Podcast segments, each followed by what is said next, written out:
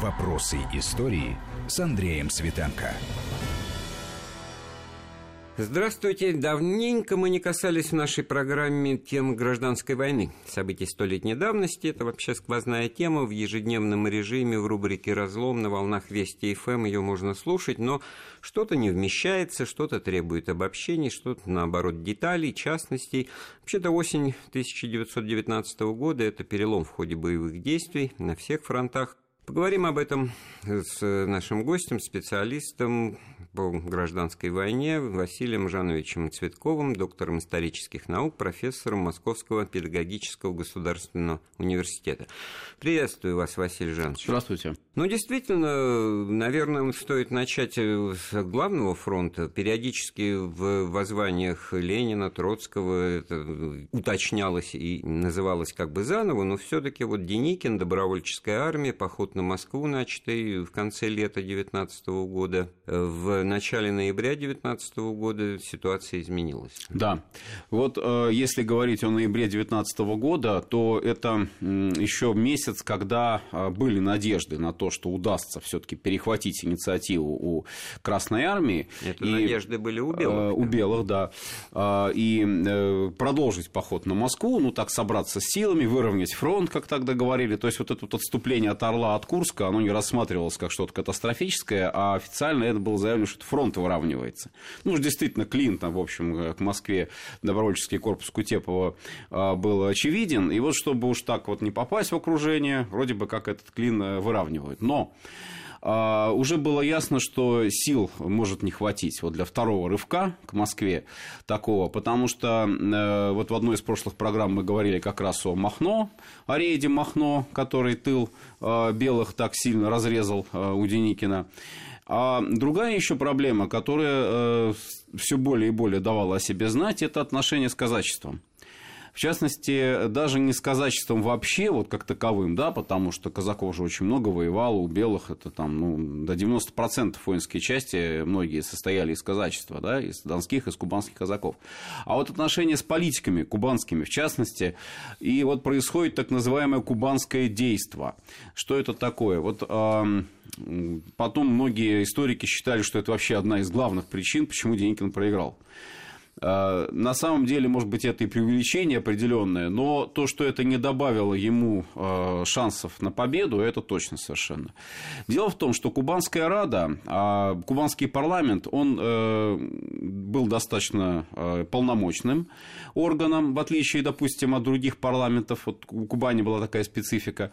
И Рада, законодательная такая там была Рада, она могла принимать законы, а атаман их мог утвердить, мог не утвердить, но в любом случае вот эта вот законодательная инициатива у Рады была, и э, в Конституции, так называемой Конституции Кубанского края, было прописано то, что э, Кубань может вести э, в том числе даже и какие-то вот отдельные направления внешней политики. То есть они правительству Юга России, вооруженных сил Юга России, правительству э, Деникина, в котором кроме военных были ну, известные политики всероссийского масштаба, не подчинялось. Формально нет, потому что Деникин э, руководил Кубанью именно именно по статусу главкома, главкома вооруженных сил Юга России. А вот его особое совещание, оно даже правительством ведь не называлось в то время, а вот, оно могло разрабатывать какие-то законы для, как говорили тогда, всероссийских, малороссийских губерний, а вот у Кубани своя власть.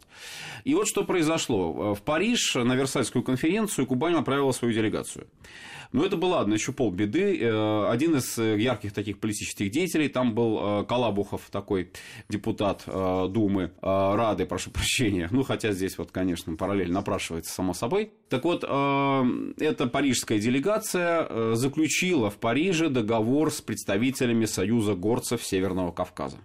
Что такое Союз горцев Северного Кавказа? Это тоже э, пару слов надо сказать. Э, такое вот государственное э, протообразование, потому что, ну, собственно, государства у них не было, территории у них не было на тот момент. Ну, вот они себя выражали как некая власть, которая вот представляет ну, интересы вообще эта территория народов. считается под контролем добровольческой Конечно, армии. в данном случае, да. А они вот в Париже сидят и позицируют себя как структура, которая вот, если там с деньги... Ну, если не назвать это очевидным сепаратизмом, федерализмом, то такой регионализм в подходе. Безусловно. Безусловно. И это на фоне того, что э, Деникин э, выдвигает, отстаивает и повторяет лозунги создания единой неделимой России как цели своей борьбы против большевиков. Единый неделимый, конечно, э, в лучшем случае допускалась там, конечно, степень какая-то автономии, может быть, даже федерализм некий, но все равно вот единство в составе России Василий, предполагалось. Василий Жанович, ну так в чем же вот это кубанское действие Да, так выразил? вот, заключили договор э, кубанцы, э, делегаты Рады с горцами, и по этому договору э, уже сама вообще форма заключения договора Денькина возмутила как таковая, потому что что же это такое делается? У него за спиной, и ладно только у него, Сазонов Сергей Дмитриевич сидит в Париже, наш министр иностранных дел, в статусе министра иностранных Еще дел Колчака и Деникина. да. Да, за его спиной вот эти вот ведутся переговоры, которые, как он пишет в своих э, очерках русской смуты, они э, отдавали на растерзание в буквальном смысле терское казачество. То есть, по сути, э, признается вот этот статус Союза горцев Северного Кавказа, а терское казачье войско, которое, территория которого тоже здесь как бы вот э, очевидно Ну, во всяком есть. случае, они там есть, Да. они там живут. Да, она, э, это, эта территория игнорируется. Игнорируется, и э, вот, ну, и вроде бы как союз горцев сепаратистский, и кубанцы поощряют этот сепаратизм. И делегатам этой Рады обвиняет, предъявляет обвинение в государственной измене. Ни больше, ни меньше. Когда они они, в возвращаются... Екатеринодаре сидели, да? Нет, они уже вернулись, когда в Екатеринодар. А, Они выступили перед Радой. В принципе, э, ну, часть э, делегатов Рады согласилась с тем, что вот они все-таки имели какие-то там полномочия, может быть, они их в чем-то превысили. Вот, но Денькина это категорически не устраивает. А, Ставится задача э, арестовать, судить и самые жесткие меры вот по отношению к этим изменникам предпринять. А, И вот это вот уже прямое давление на органы кубанского самоуправления, казачьего самоуправления, потому что атаман Филимонов ничего, по сути, сделать не может, Рада их защитить не в состоянии, приходит генерал Покровский, объявляет э, Раду, э, ну, по сути, э, в общем-то, не считается с ней никак, да, генерал Врангелев с фронта как раз приезжает в Екатеринодар, объявляет Кубань фр- прифронтовым районом, то есть вводится военное положение вот такое, ну, правда, кратковременное, но тем не менее. И, пользуясь этими вот юридическими нормами, арестовывают этих делегатов. Ну, правда, к смертной казни приговорили только одного. Становится понятным, почему как раз вот на этом фоне события в большевистском лагере с арестом и судом над Филиппом Мироновым, Да. да, вторая конная армия, и его значит, амнистируют, отпускают, а Троцкий пишет, что его надо забросить в тыл э, Да. противнику, чтобы сеять смуту, потому что казаки уже отходят от Да. Деникина. Вот почему они отходят, вы сейчас нам объяснили эту сложную ситуацию, в которой они оказались, эти силы, противоборствовавшие большевикам, разрозненные. Как- Вот. Ну и вот более того, я добавлю даже, вот, коль речь зашла о советской власти, даются указания прямые подпольщикам в Екатеринодаре использовать вот этот вот раскол между добровольцами, деникинцами и кубанцами. И военный министр, по-моему, один из таких активных деятелей Кубани, э, генерал Болховитинов, э, входит в прямой контакт с большевистским подпольем. Вот, это вот конец 19-го, начало 20 И добавим к этому еще вот было заседание Политбюро ЦК 6 ноября 2019 года, на котором обсуждался не более-менее вопрос об организации военно-политического сотрудничества с Петлюрой в целях значит, Тоже, того, чтобы не да. допустить э, соглашения и согласия между Петлюрой и Деникиным. И комиссару 12-й армии Муралову было дано указание вот эту работу развернуть. Э, Ну, в общем-то, это действительно очень серьезные задачи, которые ставились и в Кремле, но в данном случае, насколько серьезно они повлияли на Белый лагерь, это, наверное, тоже понятно, что серьезно. Повлияли. А, Значит, э, и произошла смена руководства, тоже это важно отметить. Э, Становится во главе э, Кубани атаман Успенский такой. И м, переориентация уже вот на усиление исполнительной власти. Почему? Потому что вот эти э, игры в демократию, условно говоря, вот эти полномочия парады, когда она там законы принимает, да, это все тоже было признано неуместным в период, когда фронт требует э, подкреплений, когда нужна вот эта вот военная диктатура, когда будут, очевидно, будут проводиться мобилизации среди казаков, а они тут вот начинают э, э, не только, может быть, этот договор, а ну, а просто начинают рассуждать. Нетрудно надо, не надо себе воевать. представить, что даже в случае, вот, если допустить такое военной победы белых значит, на фронте, вот то, что мы привыкли воспринимать антибольшевистские силы именно как деникинцев, то у них большие бы проблемы были потом с организацией государственного управления э, в России, потому что бы оживилось вот все то, что уже конечно. себя проявляло даже еще э, когда победы не было. Конечно, конечно. И э, единственная, может быть, была бы форма приемлемая, все-таки это некое создание вот коалиционной такой власти, о которой, кстати, Деникин говорил о ее возможности. Но поскольку вот все, главная эта идея Деникина не предрешение, мы сначала должны военную победу одержать, а потом реформу проводить. В этом, наверное, тоже вот. можно усматривать определенную ошибку, потому что ну, в ответ на какие-то реальные действия, это вот той же Кубанской Рады, о которых вы рассказали, значит, просто говоря, откладывать в долгий ящик, говорить, что мы ничего не будем решать, это, это не позиция, да, да какие-то да. ответы текущие должны были быть даны, четко случае, определить. Да. А, вы знаете, еще тоже вот в сводном отчете ВЧК за октябрь 2019 года меня поразила цифра только пойманных и арестованных в тылу вот, э, Красной Армии во внутренних 18 э, губерниях Советской России 100 тысяч дезертиров. Это целая армия. А То это, есть кстати, у красных тоже, же ведь тоже дела обстояли. Тоже, да. Вот на этот момент вот надо сказать, что, может быть, тоже устоявшаяся такая в свое время точка зрения была, что когда начинается контрнаступление Красной Армии, то это контрнаступление прям настолько мощное, настолько могучее, что белые э, просто вот не в состоянии ничего сделать. На самом деле здесь проблем было э, не меньше. И вот это дезертирство, это, в общем, прямое следствие того, что мобилизовывали ну, почти всех подряд. Сознательные элементы, конечно, тоже шли в Красную Армию. И здесь вот, э, опять же, в прошлой программе мы говорили о мобилизации почти 200 тысяч коммунистов в Красную Армию. Но, помимо этого. Э, ресурсная база, вот, э, людская ресурсная база вот этих центральных губерний, а, все, что можно было, как говорится, мобилизационный аппарат уже хорошо работал, выкачали, поставили под ружье, направили в Красную Армию. Но малейшие какие-то вот э, условия, даже в конце концов, просто ведения боевых действий, падение дисциплины, а, там колебания фронта, и вот уже причина для Да, вот как раз это то время, когда когда ну, целыми подразделениями, ротами и батальонами переходили с одной стороны на другую. Да. Я встречал эти документы в военно-историческом архиве э, о том, что вот э, с выдачей пайка, с выдачей обмундирования да, да, получили да. и ушли. Причем от белых к красным или от красных к белым. И тут, правда, конечно, вот поскольку красные наступают, все-таки э, у белых хуже ситуация, потому что один, например, пример приведу. 31-я пехотная дивизия. Вот чистая пехотная дивизия дивизия армейская, сформировали ее. Там славный Тамбовский полк в том числе был. И вот она должна была выйти на фронт, помочь э, корниловцам, дроздовцам, марковцам. Вышла она на фронт. Она на фронте пробыла один день. Через этот день, значит, в полном составе дивизия переходит фронт и на сторону красных. Почему? Выясняют вопрос, почему. Потому что их деревни при фронтовой полосе, белые отступают, они никуда из своих деревень уходить не хотят. Вот ничего не поделаешь. И вот э, поди, поди что-то с ними сделай. Поэтому вся вот эта вот южно-русская контрреволюция, она э, на тот момент, э, ну я не хочу сказать, что она трещит по швам, но во всяком случае там уже очень серьезные напрашиваются перемены, которые вот чисто диктаторскими методами методами, вот этими вот, э, как Деникин пытался это с Кубанью сделать, уже не решишь нужны какие-то другие, может быть, действия, какие другие меры.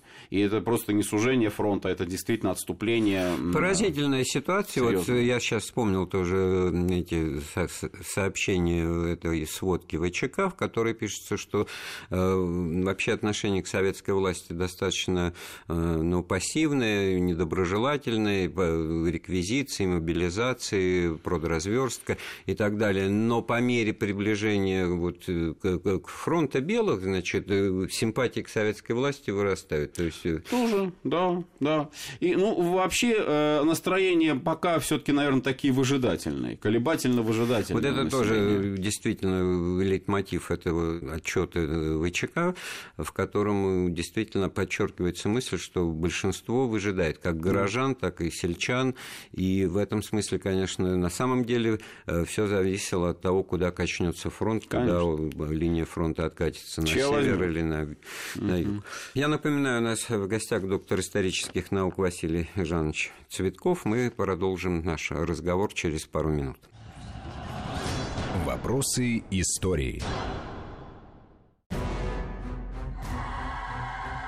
Вопросы истории с Андреем Светенко.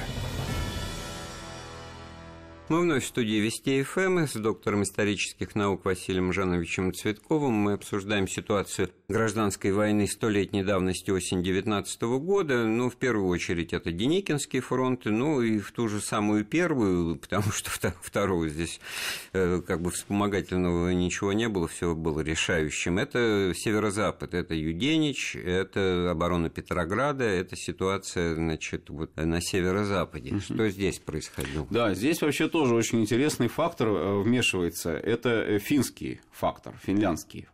Но не в плане того, что там э, мог бы помочь Юденичу Маннергейм или нет. Вот э, иногда весь фактор Финляндии, он почему-то сводится только к этой фигуре, к фигуре Маннергейма.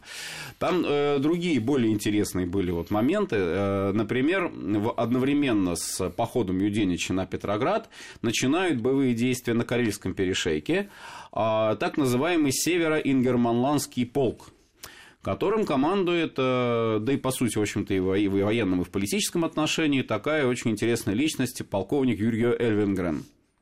И вот этот Юрий Эльвенгрен, он позднее будет известен как э, соратник Савенкова вот в этой э, подрывной работе в начале 20-х годов. А он пропагандирует идею создания Ингрии, Ингрии, Ингерманландии, то есть восстановления, возрождения вот этих вот земель, Э, исторически как бы они э, вот с таким вот э, национальным подтекстом, и э, вот мотивируя это как раз необходимостью помочь Юденичу в его наступлении на Петроград. Правда, помощь, конечно, она э, могла быть, может быть, и достаточно условной, потому что Юрий Энвенгрен и те, э, кто его поддержал, а, у них там были, ну, такие, как минимум, надежды на то, что вот некая тоже автономия, некое там федеративное начало вот в этой самой Ингрии будет. Даже были такие откровенные совершенно националисты, которые говорили, что Питер в принципе надо с лица земли, как говорится, стереть, да, как историческую вот такую точку России. А, но это были крайние, конечно, такие националисты. А в целом вот э, попытка помочь э, северо-западной армии с Карельского перешейка, она действительно была предпринята. Но сил было, конечно, очень мало. Ну, вы сказали полк, значит, ну и так можно говорить, что это всего несколько тысяч человек. Да, да. Э, конечно, были определенные надежды на то, что они там смогут местное население мобилизовать и вырастут за этот счет, э, но вот э, ну, постольку поскольку.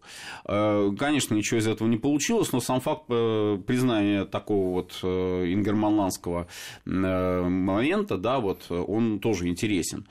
Если мы смотрим дальше, выше, то есть вот к северу, а, то там у нас очень интересное положение в Волонецкой губернии. Происходит еще в 18 году.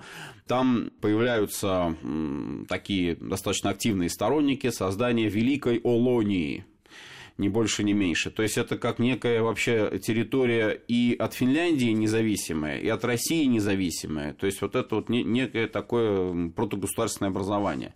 Создается Солонецкая директория. Эм, восстание, по сути, крестьянское. Э, там э, главным человеком был э, такой Кутуев. Он себя, правда, на финский мотив переделывал Куттунен, свою фамилию. Ну, вообще, это был домовладелец Петрограда, э, и у него был небольшой завод в Ланецкой губернии. Он был человек такой вот местной буржуазии, представитель. Э, повстанцы выступали достаточно активно, они намеревались взять Петрозаводск, но это не удалось. Тем не менее, вот э, достаточно большую территорию Алнецкой губернии они смогли контролировать. Тут им помогают финские егеря. Вот это, кстати, тоже момент очень интересный, потому что правительство Финляндии на тот момент, оно же признано Советской Россией, да? Собственно, Советская Россия выступила с инициативой независимости Финляндии. А в то же время вот хочется э, какие-то, может быть, там силы использовать для, э, я не говорю там расширения собственной территории, для расширения собственного влияния вот на, в, в этом регионе. И вроде бы вот как эти егеря, вот это, они регулярные части, они э, могут напрямую правительству не подчиняться, вроде бы как вот они помогают местным аланецким крестьянам значит, бороться. Ну, вообще достаточно двусмысленная, пикантная ситуация. С одной стороны, в сознании всех участников событий Финляндия это еще одна национальная окраина бывшей Российской империи, да. наравне там, с той же Украиной, да, я не знаю, и с Польшей довоенной, да. А при этом у большевиков, которые действительно предоставили независимость, знаменитый значит, декрет Лениным, подписанный все-таки в мыслях установления в Финляндии советской власти, и это, так сказать, механизм, механизм того, что мировая, так сказать, Советская Республика будет вот таким образом создаваться. А с другой стороны, если финны э, суверенные, вновь возникшие как государство, начинают поддерживать однозначно белых, то у белых э, на знамена вынесено все то же, что и было. Великая единая неделимая Россия, и тогда вопрос о независимости Финляндии снова Конечно. становится вопросом. Да. Он очень интересный, вообще запутанный совершенно клубок получается вот здесь вот в Карелии и Волонии, и даже э, дальше вот там вот этот знаменитый центр, многие наверняка знакомым по фильму Иван Васильевич меняет профессию, Кемская волость. Кем. Да. Кемский уезд Архангельской губернии. Тоже, значит, там начинается повстанческое движение, но с таким вот национальным подтекстом. А, конец 19-го, начало 20 -го года э, в Ухте создается такой Ухтинский совет, местный Ухтинский совет, но он не имеет отношения к советской власти, а это совет именно из крестьян. Э, там такой Андрес Верма был, э, глава его, этого правительства, такой крестьянин местный, авторитетный. И вот он тоже заявляет, что вот у нас своя тут территория, своя тут республика будет, вот мы тут свое как бы вот создаем правительство, свою власть, Мурманскую железную дорогу сейчас вот будем перерезать, если что. И вот в этой ситуации, что интересно, и большевики, с одной стороны, но в большей степени белые, генерал Миллер в частности, должен определиться как-то по отношению вот к этим повстанцам. Что он с ними будет? Взаимодействовать? Но они же не очень, так сказать, за единую неделимую это выступают. Или против них вести тоже какие-то боевые действия, потому что можно их считать некими сепаратистами. Э, и вот эту проблему, в общем, Миллер так и не решил, надо сказать, потому что как раз осень 2019 года для него, конечно, эти силы были бы выгодны, как дополнительный такой людской контингент. Ведь у него же союзники все ушли, интервенты ушли в сентябре 2019 года, войск у него мало. Из Архангельска ушли. Да, да, да ушли и, и все, и даже оружия там не оставили почти никакого. А нужны люди в армию.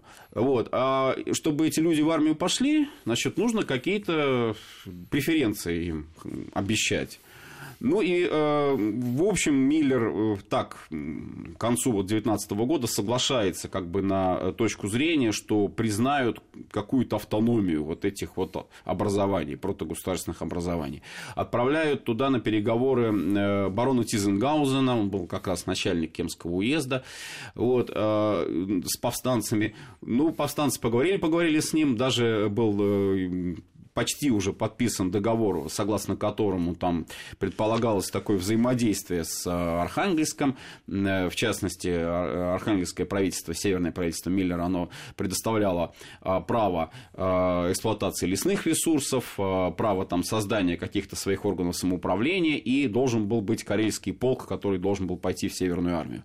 Но самый, как говорится, неподходящий момент Цизенгаузена арестовывают эти ухтинские крестьяне, в чем-то они там его заподозрили, и переговоры таким образом прерываются.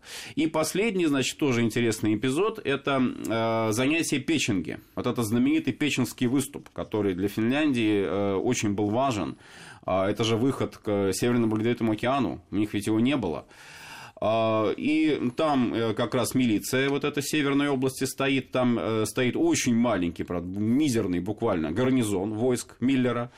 Егеря наши уже вот помянутые э, финские регулярные части просто ну, экспедицию, как говорится, на оленях, на оленях упряжках предпринимают, захватывают Печенгу, выбивают оттуда милиционеров и вот этих северных стрелков и явочным порядком заявляют о том, что вот эта вот земля уже их, э, собственно. Миллер выражает протест, Миллер говорит, что мы сейчас там, откроем против вас боевые действия, но поскольку, собственно, Миллеровский фронт уже на грани распада, это январь 20-го, конечно, ничего уже не получается в этой ситуации. То есть вот этот национальный фактор, он, как мы видим, играет роль и... Ну, тут накладывается, конечно, на все стороны гражданской войны, которые могли бы только возникнуть, как мы видим, они да, все и возникают да. решительно и на региональном, на этническом, на политическом уровнях, на идеологическом. Так что вот и красные и белые – это классика жанра, да, да, она да. ею отнюдь не исчерпывается сложность ситуации, а иногда не она даже, в общем-то, и на первом месте, и даже на втором стоит. Конечно.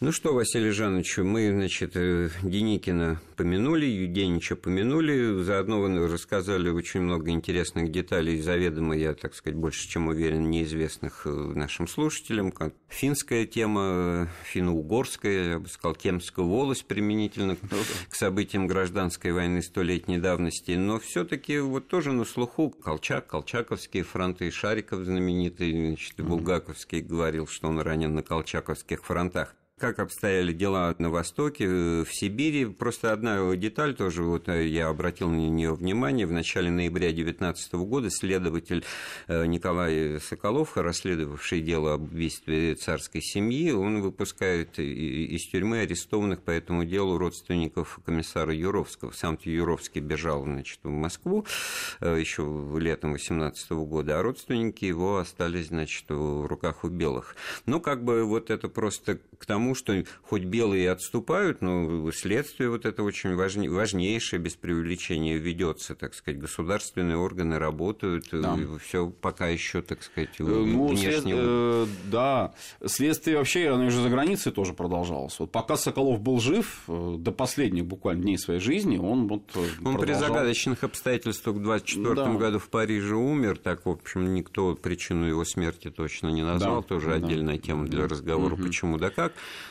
Но что в этом смысле, где проходила линия фронта в начале ноября 2019 года на Востоке? Уже Омск... Э, близко к Омску. Близко к Омску. Вот в прошлый раз мы как раз говорили о Тобольской операции, о попытке э, Колчака перехватить инициативу или хотя бы оттянуть на себя часть сил, э, чтобы помочь Деникину да, в этом комбинированном там, втором походе Антанта, как его называли. Здесь уже ситуация стремительно ухудшается, потому что мобилизации проваливаются. Есть надежда надежда на Дальний Восток. Может быть, оттуда удастся каких-то, какие-то ресурсы людские подчеркнуть, но это очень далеко. А Чехословакии уехали уже? Чехословакии ведут себя совершенно ужасно, потому что, не, не побоюсь этого слова, э, любые вот предложения о выходе на фронт они игнорируют. Более того, э, ноябрь месяц, как раз вот там э, середина ноября, чехи Гайда, бывший их один из таких лидеров, да, и бывший командующий сибирской армией Колчака, поднимает в Владивостоке восстание против Колчака. Вот это э, гайдовский путь, так называемый. Э, и, и, в общем-то, на Дальний Восток действительно надежд особых нет, что оттуда удастся что-то получить. Или там от Семенова, например, что-то удастся получить. Потому что его части тоже. Та же самая азиатская дивизия Унгерна стоит себе там в Дауре и стоит. И никуда идти не хочет. Они считают, что они там с партизанами воюют. И этого достаточно. Вот, поэтому резервов мало. Остановить наступление Красной Армии практически невозможно. Но Колчаку с огромным усилием э, дается признание э, необходимости эвакуации Омска. То есть э, до последних часов, вот все современники, вот кто видели там, да, э, Колчак надеялся, что Омск удастся отстоять. Каким образом это произойдет, ну, не знаю, ну, чудо какое-то должно свершиться. На этой почве у него возник конфликт с генералом Дитерихсом, потому что Дитерихс предлагал Омск оставить, отступить э, и, опять же, собраться силами хотя бы на уровне Новониколаевска, Новосибирска нынешнего. Или, может быть, даже еще чуть дальше удастся отступить, но не привязываться к Омску.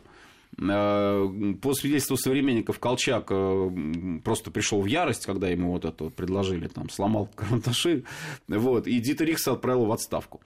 А вместо Дитерихса приходит генерал Сахаров, который э, известен по книге «Белая Сибирь», она сейчас у нас переиздана, но он такой, в общем, достаточно, я бы сказал, романтически настроенный генерал, потому что верит в возможность, что Омск удастся отстоять, и не, не только отстоять, но и перейти в контрнаступление, за счет чего, в общем-то, вопрос как бы остается открытым, но тем не менее вот Сахаров Колчака убеждает, что Дитерикс э, просто пессимист, а надо верить в победу, и начинается оборона, подготовка к обороне Омска. Но какая это подготовка? Э, готовятся оборонительные рубежи на уровне, там, в лучшем случае, окопа со стрельбы с колена.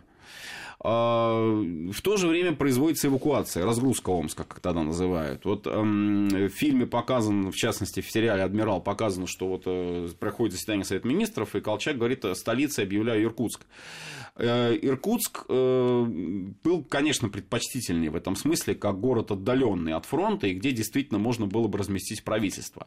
И вот правительство туда и должно переезжать а Колчак сам и армия, и вот его такой минимальный аппарат все-таки должны попытаться удержаться за Омск но ничего не получается. Значит, э, Омск остается 14 ноября 2019 э, года, это такая рубежная дата в истории Белой Сибири, после которой начинается так называемый Великий Сибирский поход, или его еще называют иногда Сибирский ледяной поход, по аналогии с э, кубанским походом ледяным, да, южным.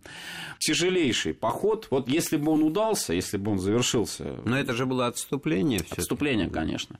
Правда, отступление э, с расчетом на то, что удастся где-то остановиться. Как вот я уже говорил, что если бы он действительно завершился бы удачно, то, наверное, это был бы поход, ну, я не побоюсь, может быть, сопоставимый с походом второй Тихоокеанской эскадры там, из э, ну, Кронштадта. А Транссибирскую магистраль нельзя было использовать для этого? Они ее использовали. Они использовали, но это настолько сложный оказался, вот, по сути, переход, э, что сразу стало ясно, вот не получится до Иркутска дойти. Э, первая главная проблема – это состояние железной дороги. Транссиб уже на тот момент стал двупутным э, уже все, уже нормально по как бы, нормам э, тогдашнего времени, двупутная железная дорога. Но эшелоны идут лентой. То есть по одному пути. По второму пути а, идут экспрессные поезда, вот в частности пошел экспрессом а, литерный поезд с самим Колчаком, а, поезд с золотым запасом тоже был вывезен, все это как бы вот в одном большом таком, а, большой группой все это у, уехало, да, опередило. А вот порядка 200 эшелонов, то есть вообще мобилизовали все вагоны, все паровозы, которые только можно было мобилизовать на Транссибе они лентой протянулись э, буквально вот от первых станций за Омском и до Новониколаевска и даже до Красноярска. Но, э, опять же, э, что не учли? Не учли того, что светок боковых от Барнаула в частности, от Томска в частности, начинают тоже на эту ветку на этот вот большой э, транссибирский участок, Вли... да, вливание вливаются поезда. И кто там вливается? Там вливаются у нас польские эшелоны, там вливаются румынские эшелоны и чешские а, эшелоны. А откуда? Нет, ну чехи-то ладно, мы привыкли уже их э, видеть в Сибири с начала вот, событий, вот, вот. а польские-то и румынские. Польские и румынские тоже, тоже принимают участие, тоже легионеры, тоже по охране железной дороги. Главная их функция какая. А у, у поляков был участок как раз вот эта ветка на Барнаул, на Алтай. У румын было, э, вот, ну, их немного было там, но тем не менее тоже считался там румынский регион, он э, охранял участок близкий к Томску. И э, главное, конечно, чехи. Чехи забивают пути просто своими эшелонами вот с этих вот веток. И э, эшелоны с беженцами, эшелоны там с правительственными учреждениями, эшелоны с э, какими-нибудь там, я не знаю, отделами пропаганды и так далее. Да просто вообще с обычными мирными гражданами, да, сколько их там было. Тысячи и тысячи людей сидят в поезде. И вот они стоят, этой лентой э, за Омском стоят, стоят и ждут, когда они пройдут дальше. Э, и в чем тут проблема-то большая? Э, паровоз. Надо постоянно поддерживать, чтобы он мог быть на ходу. Потому что в зимних условиях стоит только, как говорится, остановиться, стоит остыть, только да. остыть, и все, его уже разогреть невозможно. Замерзает, лопается труба, поэтому они жгли дрова, жгли уголь, жгли вообще все что угодно, и при этом стояли. Вот э, совершенно неэффективное использование э, железнодорожной Ну, техники. поневоле задумаешься над оптимизмом генерала Сахарова, который, в первую очередь, Колчака, которые предлагали все таки остаться на месте и сражаться, потому Наверное, что это да. просто оттягивать свою развязку трагическую, что, кстати говоря, и произошло на самом деле. Вот. И э, пытались последний такой рубеж, э, посчитали, что можно будет остановить. Все-таки красных это действительно река Обь. То есть, по сути, тот план, который изначально Дитерикс предлагал еще. Но Дитерикс теперь уже в отставку уехал. Вот. И э, на Оби решили сосредоточиться, э, резервы дополнительные получить. Э, тоже, кстати, вот это интересный момент. э, За счет э, таких политических лозунгов э, провозглашения всенародной борьбы с большевизмом.